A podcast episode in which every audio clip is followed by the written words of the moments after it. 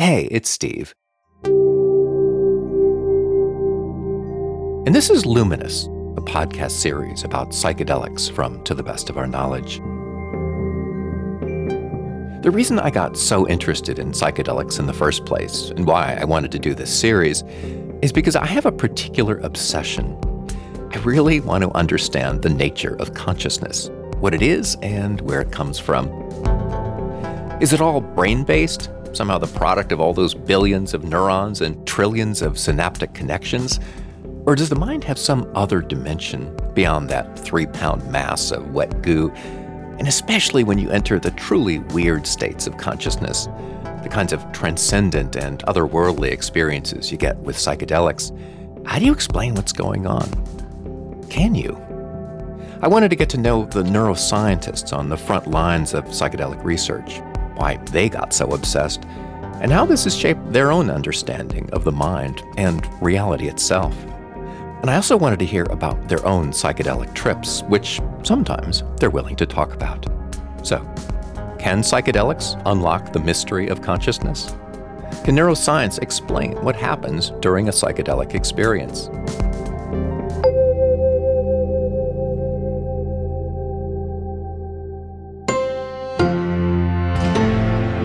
Wisconsin Public Radio.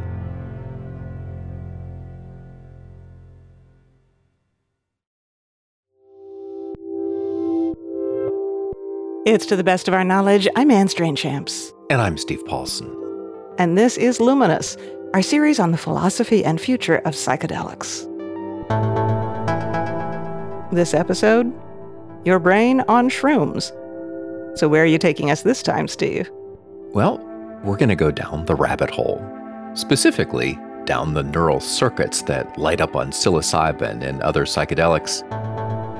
You know, for scientists who study the brain, these drugs are tools that can open a window into how the mind works and possibly into the mystery of consciousness itself. And for some neuroscientists, this gets very personal.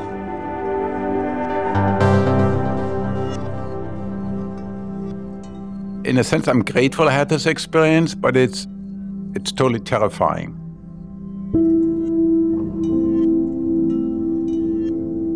You inhale the substance, and then within five to ten seconds, everything becomes black.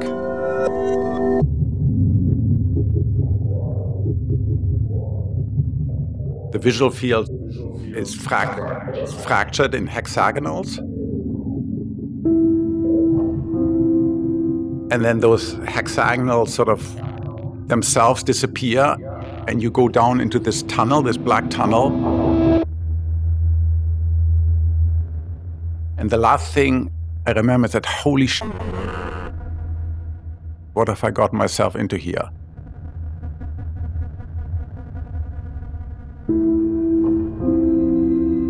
This is the neuroscientist Christof Koch describing his brain on 5-MeO-DMT, otherwise known as toad venom. Christof is a pioneer in the scientific investigation of consciousness. For years, he taught at Caltech and then became the chief scientific officer at the Allen Institute for Brain Science.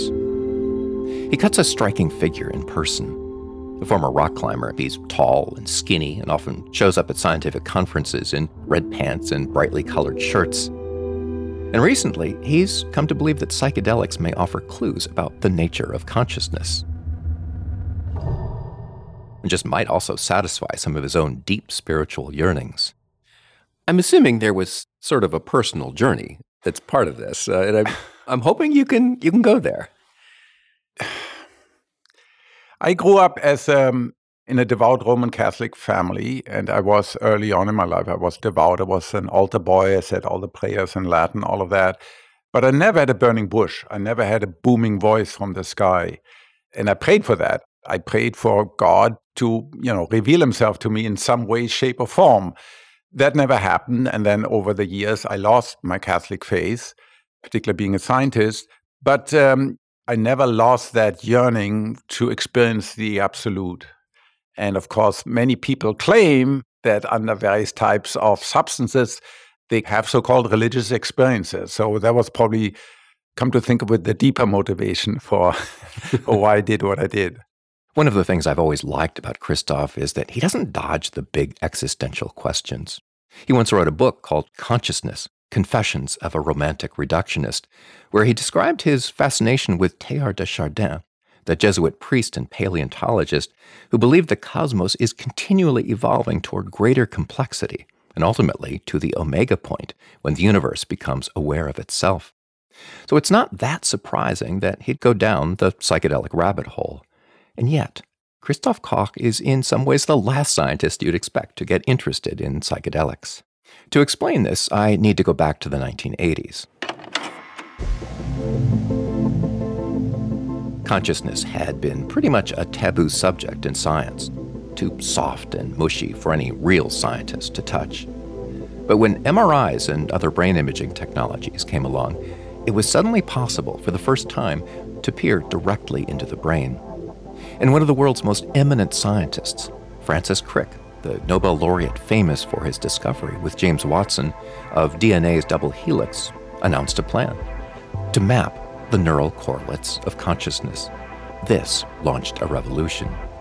And Christof, Crick's brilliant young protege from Germany, was there at the beginning, taking the first crack at this new science. It was a match made in heaven Except, well, Crick had no use for heaven. He was a devout, dedicated atheist. In fact, there's this very famous story of him. They built a new college after the war, Churchill College in uh, Cambridge, in honor of Winston Churchill. It was all supposed to be forward facing based on science and engineering and mathematics. And then they decided to build a chapel. And he vehemently objected to this plan publicly in a letter. Sir Winston Churchill himself wrote back and said, well, no one would be forced to go to it. It would be privately paid and it would be open to everyone. And then he sent in, very famous an episode, he sent in a check for 20 guineas saying he proposed to establish a brothel at, at uh, Churchill College. It would be open to anyone, it wouldn't be discriminatory, and it would be paid by privately means. And that ended the, uh, that public conversation. Francis Crick died in 2004, but a few years before that, I talked with him about his work in this new science of consciousness. He'd just published The Astonishing Hypothesis, the scientific search for the soul, and he was pretty clear that, in his view, there was no such thing. The mind is just a whole bunch of neurons and synaptic connections, and nothing more. Basically, it's a very old idea. It goes back to the Greeks. It says essentially that all the feelings you have and what you see and how you feel pain and what you think about yourself and your emotions and ambitions and so on, basically the behavior of the enormous number of nerve cells in your head firing away and interacting, and of course the molecules associated with them. And I suppose to put it into focus, you could contrast that with the view that Descartes put forward that there was something immaterial, some sort of immaterial soul, which was necessary for you to be uh, conscious and for you to be a person. Do you think scientific knowledge will gradually replace religious beliefs as we know more and more about how our brains work? Will there be less reason to believe in spiritual things? Well, first of all, I wouldn't accept the word spiritual, but let's forget that for the moment. I don't want to. well, well because you... I think what you call spiritual, I think, is various activities of the brain. Whereas when people use spiritual, they like to think it's something very special outside in some way. But let's forget that. But I mean, it sounds like a very kind of physical description of what's going on, but it doesn't really get at the mystery of what happens in the mind. Well, of course, it's the mystery we want to get at. The problem is is it approachable scientifically? And if it is, how you go about it? The view that my colleague Christof Koch and I have taken is maybe we have some tools, and at least we can answer, if not every question about ourselves, much more than most people would think. He knew at the time I was still going to church, but we got along fabulously well. Actually, Christof's views were not quite as reductionist as Crick assumed we sort of had this mentor mentee father son relationship. We got it famously well, and we decided sort of the implicit understanding is not to go there. Hmm. So you can kind of agree to disagree. Yes. But you said that as you became a scientist, as you learned about the way the brain works, the way consciousness works, that essentially your old faith, your old beliefs just didn't hold up. Yeah, I don't think you need a supernatural explanation, in a sense, an explanation that's outside space and time, you know, like the conventional conceived of God. I grew up with the idea of a soul. There's a soul, and the real Christof is the soul. And once Christof's bodies died, then you know the soul is going to be resurrected in the Eschaton at the end of time. Well, that doesn't really make any sense. Where these souls were, where were they before? Is there only a finite number of souls? How does a soul actually communicate with the body? How does my soul make me do something or not do something? None of that really coheres. And so we don't think. I mean, scientists today, if you think about consciousness, you don't think in those terms anymore.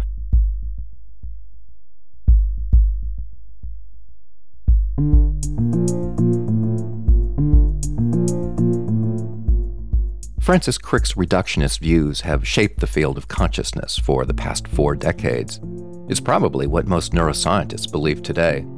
In fact, there's a mantra I've often heard the mind is what the brain does.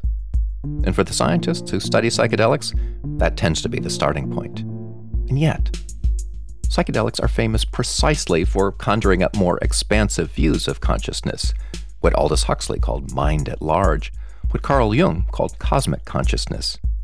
I mean, you might be able to map the brain activity during a psychedelic trip, but does that really explain someone's mind blowing experience? It's a question Christof Koch wanted to understand, and he knew the only way to do it was to go tripping himself. I know that you've used psilocybin. I know you've used 5-MeO DMT, toad venom, or probably the synthetic version of that. I'd love to have you talk about your experiences with each of those. I mean, psilocybin, what, what happened when you had that? It's a magical experience. In both cases, I was outside in nature. You have this remarkable transformation. It takes some time, one or two hours, and then suddenly the world just looks fundamentally different.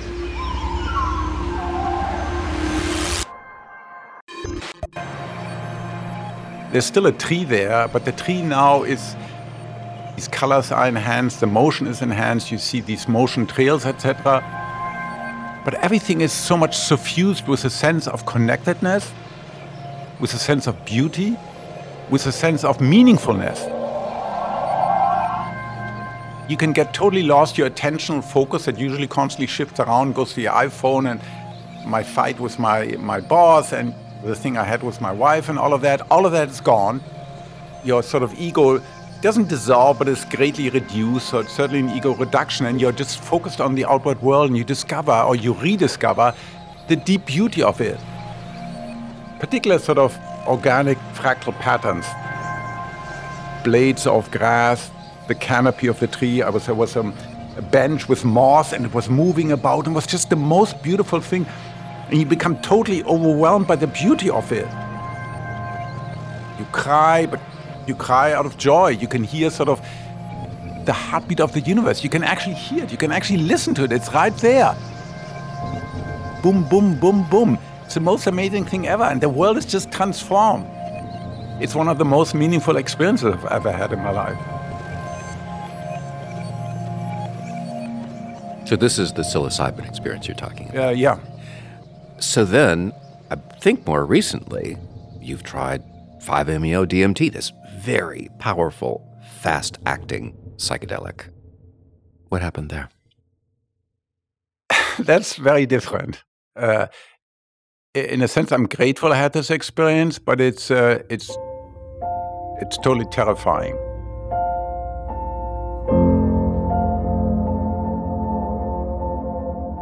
I had this remarkable experience. Some people call it a non dual experience. So I ended up in this space. There was a bright light of overwhelming blue intensity.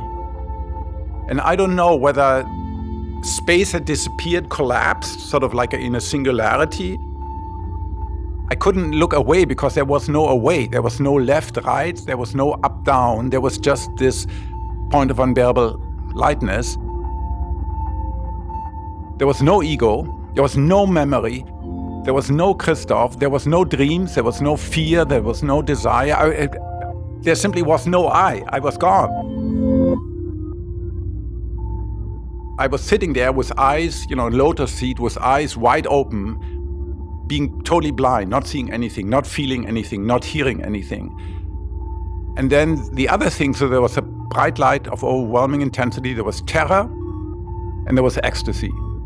Those three things bright light, terror, and ecstasy. And if you think about it, if you go back and read, for example, the Knowing Cloud or some of the mystical literature, when you think about the word awful, full of awe, when you're supposedly in the presence of something overwhelming, you're full of awe. But awe itself is this combination of terror and, and ecstasy. It's a very strange thing. How long did this last? There was no time. It wasn't too short. It wasn't too long. It wasn't that, oh my, I wish this would end. This is terrible. How long is this going to last? No, there, there was no time. So, in that sense, time had come to a stop, complete stop. There was no space, no time, no world, no body. It was just pure consciousness. Now, objectively, from an outside point of view, because I put on this beautiful music by this Estonian composer Arvo Pärt, Spiegel im Spiegel. And this lasts roughly nine minutes. And the first thing I realized about the external world, I heard the ending of that chord.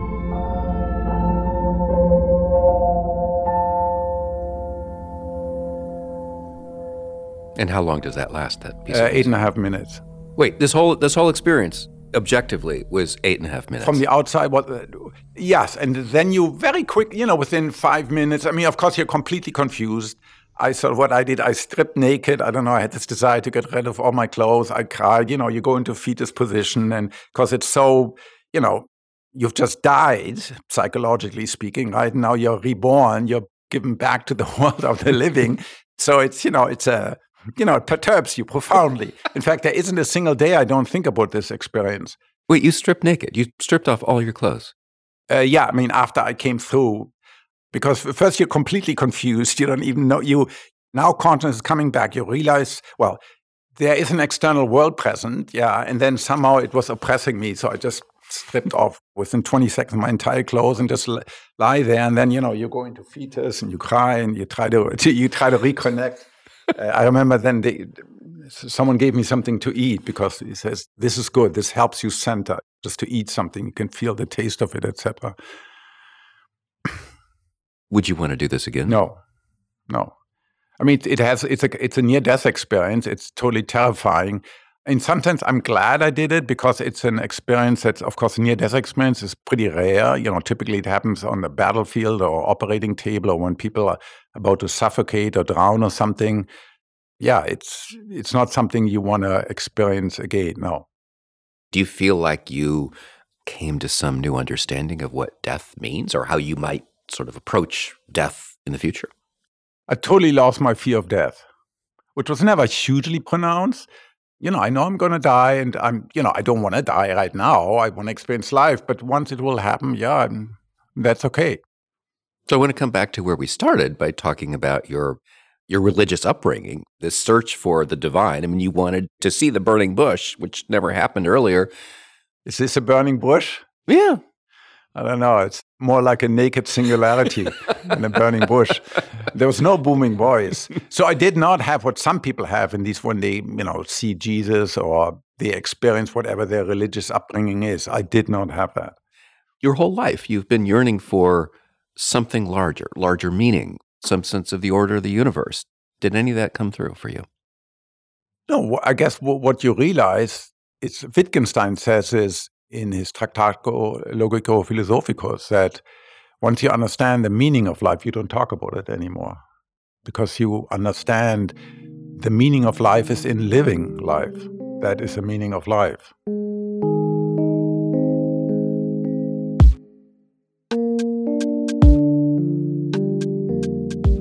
There's a reason we call experiences like these mind blowing. They're outside our normal understanding of how the mind works. You could say, yeah, this is just what the brain does when you ingest a psychedelic molecule. You get strange sensations and all kinds of wonderful and terrifying visions. But for a scientist like Christof Koch, this isn't just mental fireworks, it's evidence. So, coming back to your work as a scientist, then, you've been studying consciousness basically your whole professional life, trying to understand the science of this. Does that change anything about how you understand consciousness or how the brain works or anything like that? Well, so once again reaffirms the primacy of consciousness. Because in that space, there was no world. There were no object. There wasn't even a body. There was nothing except for consciousness. So you have to start with consciousness which is very different from the conventional point of view which is also different from the way i used to start for example with my work on francis crick. You assume there's a brain. You start with physics or biology or neuroscience and then you point at some feature of the brain 40 hertz or this part of the brain or those neurons you say well those are the ones that are involved in consciousness and then of course you get to this hard problem why these neurons not those why 40 hertz oscillation, not 30 hertz oscillation. But here, once again, this reaffirms the point of view. You got to start with consciousness. Okay, so I'm trying to come back to sort of how, what can we learn about this from? Well, I mean, are, the, are you? Are I mean, of course, the standard neuroscience model is the brain generates consciousness. Fireworks in the brain. That's what creates this conscious experience. Are you saying that's not what you believe anymore? No, I mean, I use slightly different language because I've learned to be careful. The brain, of course, is a physical substrate of consciousness. And what this drug did, it went to various receptors, such as these famous serotonin 2A receptor. And then it did something that we have right now absolutely no understanding of. Okay. For me, most striking, you have this radical experience like I had, which is not uncommon, you know, under this 5-MeO and DMT, also called the toad so you expect some radical change in the underlying neural basis, which so far we haven't quite seen. So we're trying to still come to grips with this, given this radical change in your perspective during some of these psychoactive substances, you would expect an equally radical change at the level of the brain. So it sounds like you're saying, correct me if I'm wrong here, that clearly there is efficacy in psychedelics, psilocybin, say, to treat depression. I mean, there are lots of clinical trials that suggest that. We still don't really know why. That's entirely correct. But of course, we also still don't know why lots of other things, like deep brain stimulation, even in Parkinson, right? One of the, it's a very popular technique. You put in these stimulators in your brain, you know, it's a serious brain surgery operation, and they seem to relieve the tremor. Why does it work? There are all sorts of hypotheses, but we don't know. So typically, if you look at medical history, therapy almost always comes before a detailed understanding of why this actually works. That's why I'm so excited about mRNA, vaccines, etc., because that is based on a rational, mechanistic, causal understanding of molecular biology. We're very far away of that in the brain because the brain is the most complex piece of active matter in the known universe. So it's going to take us a while to get to that level of understanding.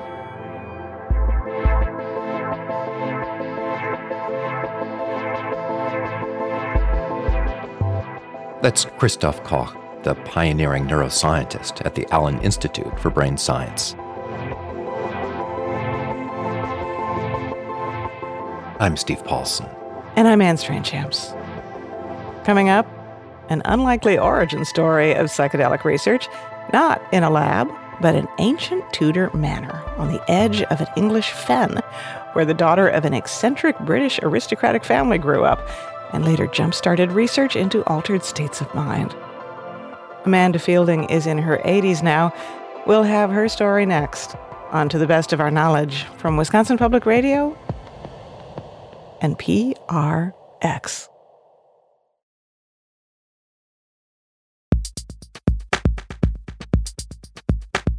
If you want to get a sense of the current state of research into psychedelics, one of the big international conferences is a good place to begin.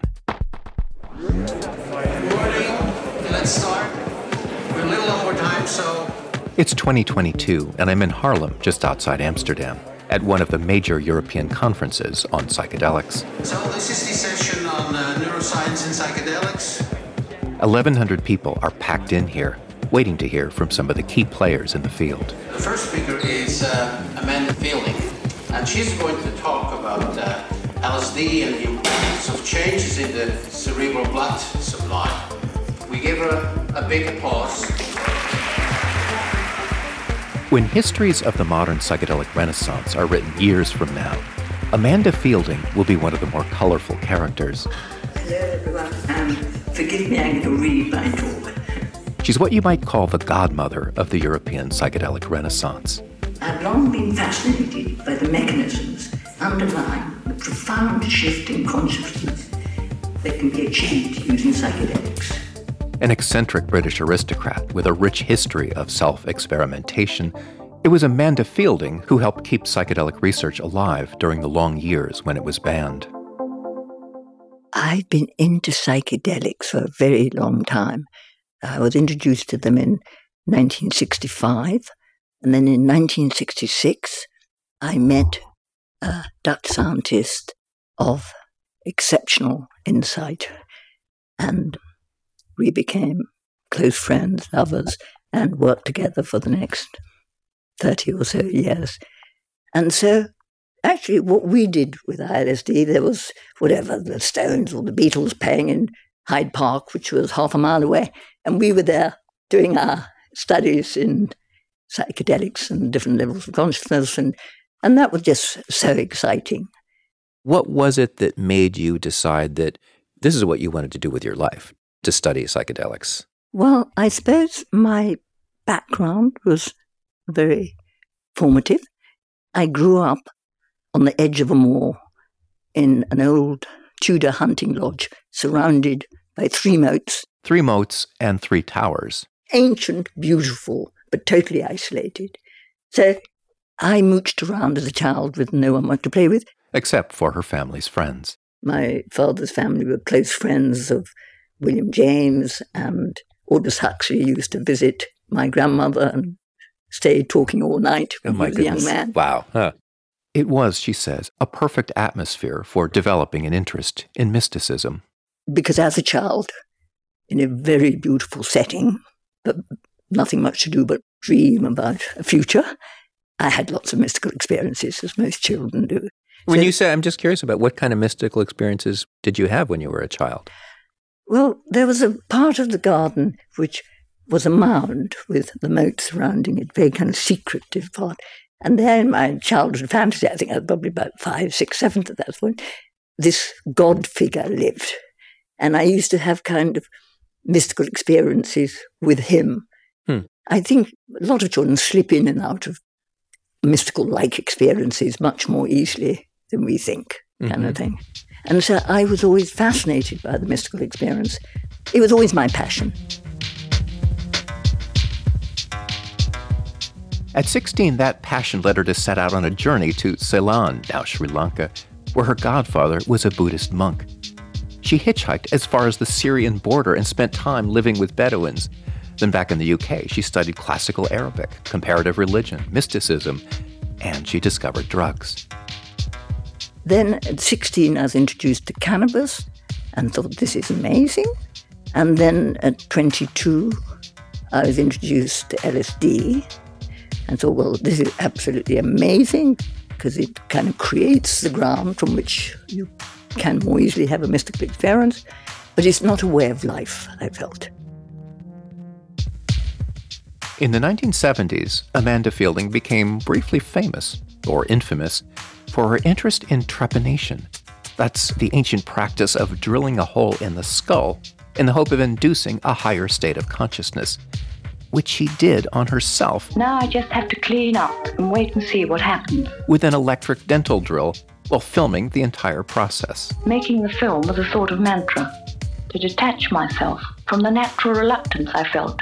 But her real lasting interest has always been the science of psychedelics. I mean, I realized the benefits of psychedelics in 1966. And that's when I decided I'd devote my life to understanding their underlying mechanisms so that we can use them as useful tools. Mm-hmm. So, prohibition, which one saw closing in on one, was obviously a disastrous mistake which was doomed to complete failure and immense human suffering. So I saw at the end of the 60s that the only way really out of the taboo, to overcome the taboo, was undertaking the very best scientific research to demonstrate the advantages they had. For those years during Prohibition, mm-hmm. you must have felt like this lone voice in the wilderness. No one wanted to do these No, studies. no one wanted. No one wanted to pay and, for and the, the studies. danger is your children, because then I had two children. You know, parents wouldn't necessarily want their children to play with people, etc., etc. And bank managers wouldn't give you an overdraft.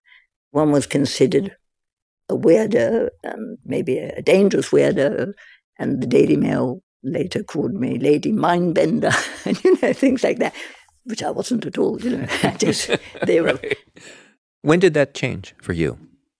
Um, very slowly. I was compelled to follow this because I felt it was true.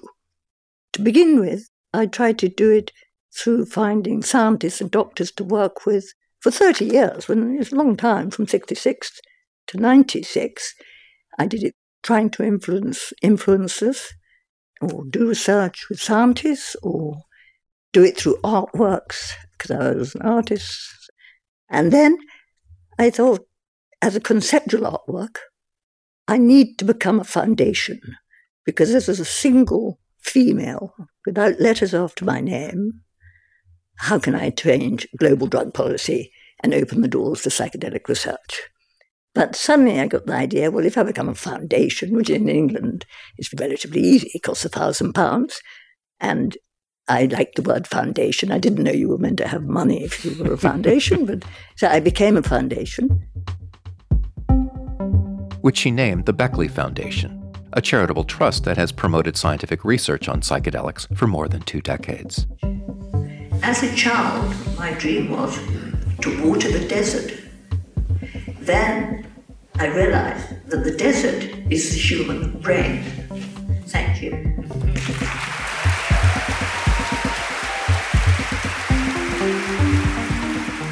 Listening to Amanda Feilding, it struck me that the psychedelic renaissance is usually told as an American story, revolving around people like Gordon Wasson and Timothy Leary, and more recently, Roland Griffiths. But some of the pioneering research has also been done in the UK, and a lot of it funded by Amanda Feilding's foundation. For example, one of her scientific collaborators is another guy at this conference, David Nutt. So I think it'd be useful to start with the beginnings of neuroscience, and that goes back to the writings of people like William James. David Nutt is the neuropsychopharmacologist who led the Center for Psychedelic Research at Imperial College, London. He sees his work as part of a long lineage of scientists who've studied psychoactive substances. And he took mescaline and he took nitrous oxide. In fact, I actually think understanding consciousness is as challenging as understanding the origins of the, of the universe. In 2009, Nutt created an uproar when he told an interviewer that LSD and ecstasy are less dangerous than alcohol. If you tell them that ecstasy is a class A drug and very harmful when everyone knows it isn't, then why should you trust the government on anything? Not surprisingly, that got him fired from his post as the British government's chief drug advisor. But it gives you a sense of his commitment to this research. So I use drugs to explore brain function, and I've probably given more different kinds of drugs to human beings than, than anyone alive. I don't think there's a class of drug that is used either legally or illegally that I haven't studied in humans. We started off, and this was Amanda's theory, that psychedelics would increase brain blood flow. And the first study we did showed that they didn't. In fact, they decreased blood flow, but in one or two specific regions in the brain, which we now know to be part of the default mode network. And it was completely paradoxical. How could people have these wonderful visions, have these experiences of floating out of the scanner, going to another dimension, going to God? How could that happen without the brain being turned on? In fact, we were so bemused by that first result that we repeated the whole thing, got exactly the same results, and then realized we'd actually discovered something really important that these drugs don't turn on the brain, they actually turn off the brain.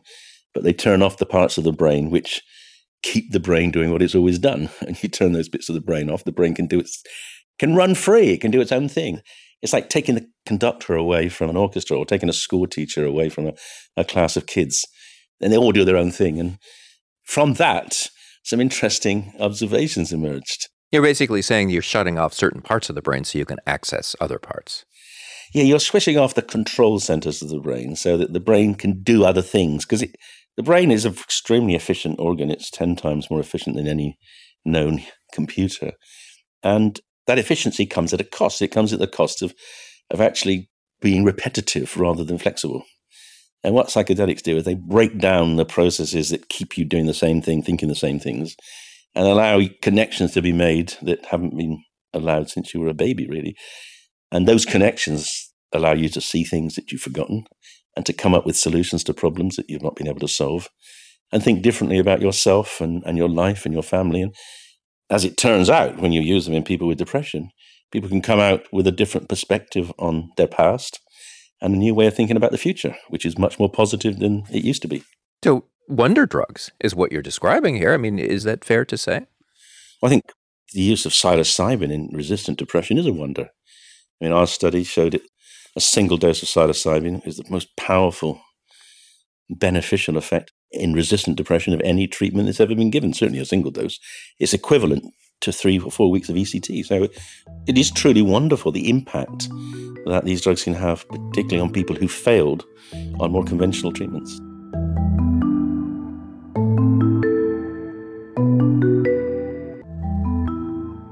So it seems like there's some big mysteries as to why psilocybin is so effective therapeutically. I mean, is it changing the brain in some way, rewiring? Is it the experience, this remarkable experience that then people reflect on and somehow it changes them? Yeah, I think all of the above.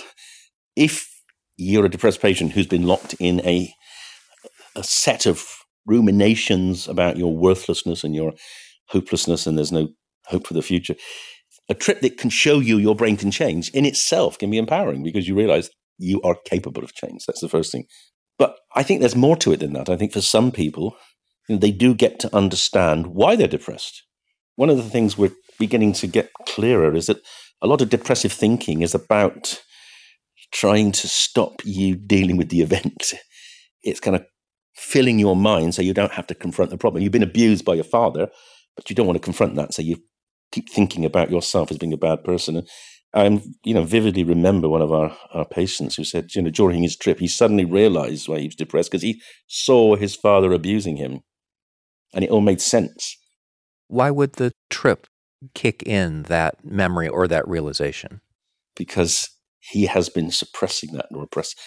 You cannot push things back under a psychedelic because the bits of the brain which do the pushing back are not working so well. So you can access thoughts, memories, facts that you couldn't access. So those kind of insights as to why people are depressed can be really useful in helping people move on because they, they can get closure. Can you put the current psychedelic renaissance in some historical perspective? I mean, how how does this compare to what we had in the 60s? I mean, are we on the brink of a psychedelic revolution here? No, I think we are on the brink of a revolution in terms of therapy. This is the biggest innovation it is the most important new wave of therapy in psychiatry uh, in the last 50 years. Up till now, everything we've done has been using drugs which are modifications of drugs which were discovered in the 50s. So it's hugely important for psychiatry. And it's even more important now than most people might hope for because it, most traditional pharmaceutical companies have given up on the brain. They've said it's too hard to find new treatments. So it's exciting that there is hope for patients who aren't getting better from traditional meds, and that's up to about a third of patients. But of course, the science has moved on enormously, and science has got to understand altered consciousness. I don't think you can understand altered consciousness without psychedelics. So, so that's a whole new dimension of what psychedelics are bringing, not just the therapeutics, but the consciousness research.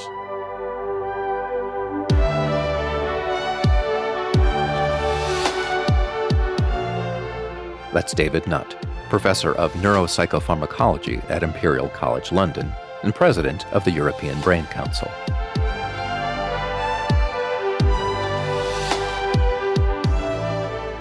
So, we've heard from some of the pioneers who helped launch the psychedelic renaissance. But if you noticed, we began with a question that we still haven't answered. For all the research, all the therapeutic promise, what exactly happens in the brain when it's tripping? In a minute, British researcher Robin Carhart-Harris explains his theory of the entropic brain. You're listening to Luminous, our series on the history and philosophy of psychedelics. I'm Steve Paulson. And I'm Anne Strainchamps. You'll find more interviews in our Luminous podcast feed and on our website at ttbook.org slash luminous. As to the best of our knowledge from Wisconsin Public Radio and PRX. We asked a question at the beginning of this hour Can neuroscience explain what happens in a psychedelic experience? I mean, if you could somehow peel back the skull and look at someone's brain while they're on acid or mushrooms, could you watch the trip happening in real time? The answer is yes. That's what British neuroscientist Robin Carhart-Harris has been doing for the past 15 years. He got into psychedelic science after meeting Amanda Feilding, who introduced him to David Nutt at Imperial College London. And since then, Robin has done pioneering studies of psilocybin using brain imaging, which is pretty remarkable when you think about it. I'm just trying to imagine your test subjects in an fMRI machine. I mean, you have to be absolutely still, and they're having this mind blowing experience as you are looking at what's happening in their brain while all this is going on. Sounds crazy.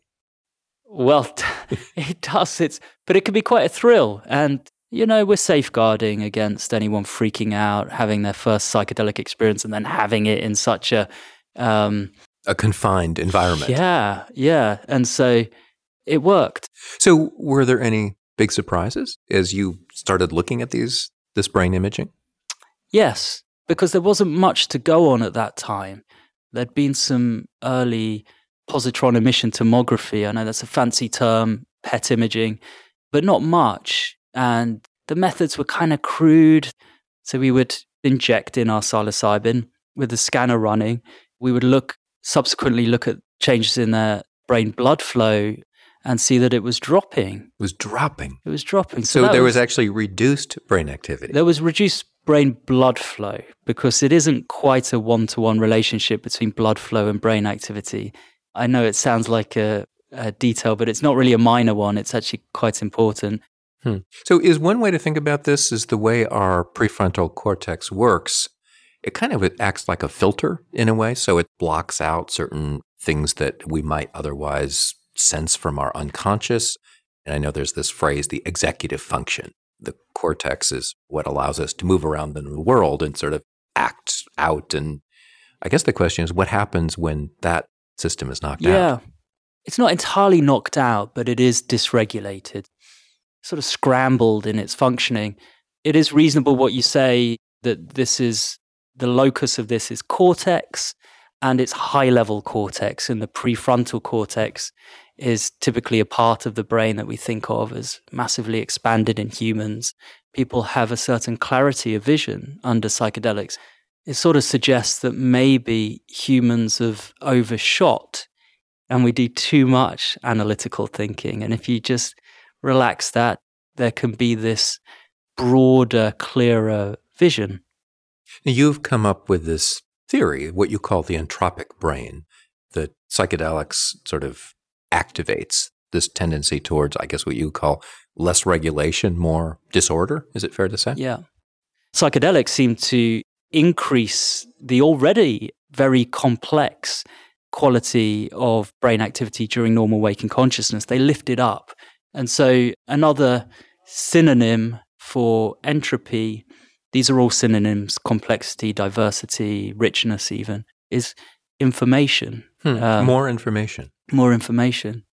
Which is fascinating. Yeah. Because you would think that, again, going back to the cortex, you'd think that this very analytical part of the brain, that you know, that's the information processing part. But you're saying actually maybe that keeps out information. Yeah.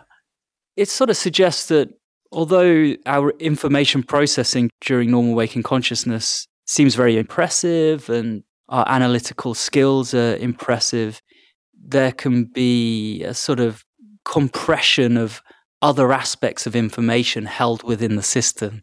Things like memory, emotion. I'm referring to these things because these are the things that seem to arise and emerge under under a psychedelic that people have insights, emotional insights, personal insights, remember things sometimes very remote into their hmm. childhood. You've described this as a reset, like the brain gets jumbled up. It's knocked out of its old way of thinking, and it's I don't know new neural pathways are are yeah. opened up. There's pretty good evidence for that now, concrete evidence in terms of anatomy of the sprouting of new components of neuronal communication via exposure to psychedelics, something referred to as synaptogenesis. Is the brain actually getting rewired then? Yes, it, it likely is. At least there's an opportunity for rewiring. And there is this paradox around plasticity that, in and of itself, it's not necessarily a good thing. You could use that window of malleability or plasticity for sort of ethically questionable ends. We could think of things like the history of military uh, right. use of psychedelics around things like mind control. But in psychedelic therapy, it's about opening, well, creating this openness, this opportunity for realization, self realization, done in a very nurturing context. Now, there's some fascinating evolutionary questions here. I mean, one is just why would the human brain even respond to psychedelic substances? let's say mushrooms laced with psilocybin we find in nature. I mean, did these co-evolve the human brain with mushrooms? Was it just an accident that our ancient ancestors happened to eat these and they had these remarkable experiences? Mm. Do you hmm. think about that kind of thing? Yeah, I do a bit, and there are theories about it. Terence McKenna, most famously, uh, had the so-called stoned ape theory of consciousness and the evolution of consciousness. Just talk about that yeah. for a moment. I mean, his theory was that actually consuming mushrooms and maybe some other psychedelic substances that essentially jump started human consciousness, yeah. the modern human brain. It's a it's a fascinating idea, really exciting, spine chilling. Yet um, I'm not sold. I just think that it's a bit too psychedelic centric, even though it's appealing and kind of fun. I think probably what's more common is the Earth was in a particular climactic sort of state or, or mode that was hard and it required some serious ability to deal with this hardship in a thoughtful and far seeing and perhaps inventive way.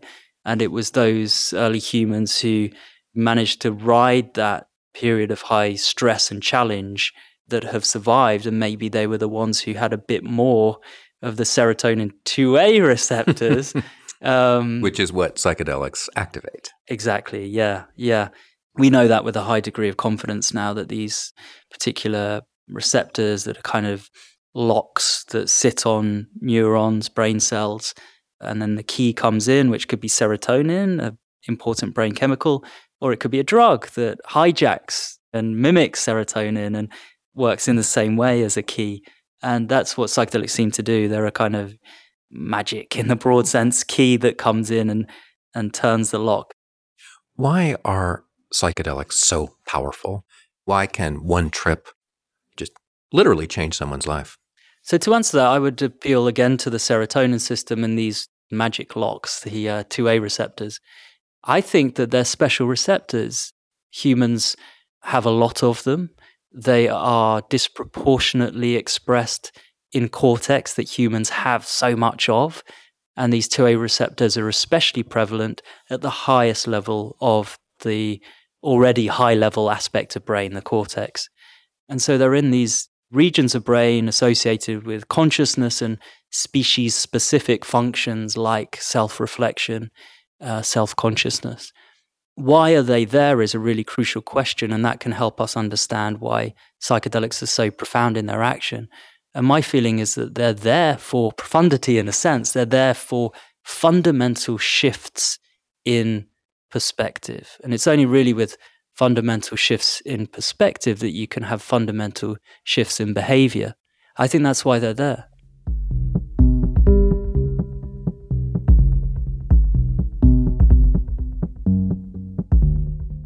That's neuroscientist Robin Carhart-Harris, previously at Imperial College London and now director of the Psychedelics Division at UC San Francisco.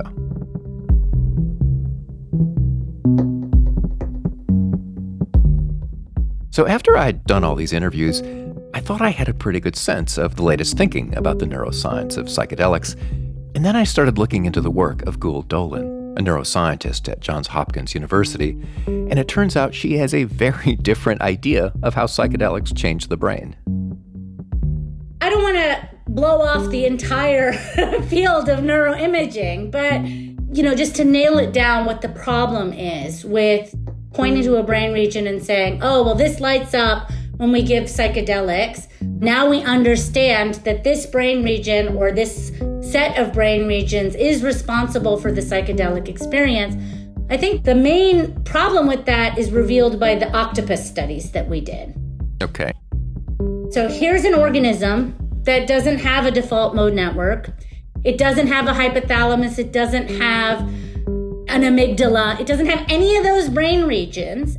And yet, when you give them MDMA, it produces the same pro social behaviors as when you give it to a human or a mouse, right? And so, what that's telling us is, is that there is a serotonin transporter in an octopus brain and that serotonin's function as a encoder of sociality is so old that even though our last common ancestor with an octopus was like 650 million years ago, right? Like we are more closely related to a starfish than we are to an octopus. And yet, all you need to do this remarkable MDMA pro social psychedelic thing is that same binding site which comes down to the molecular level. So many questions, right? She gave MDMA to an octopus? What is an octopus on ecstasy even like? Eight arms and a lot of hugging? Well, you'll have to wait to find out because that's in an upcoming episode in our podcast feed.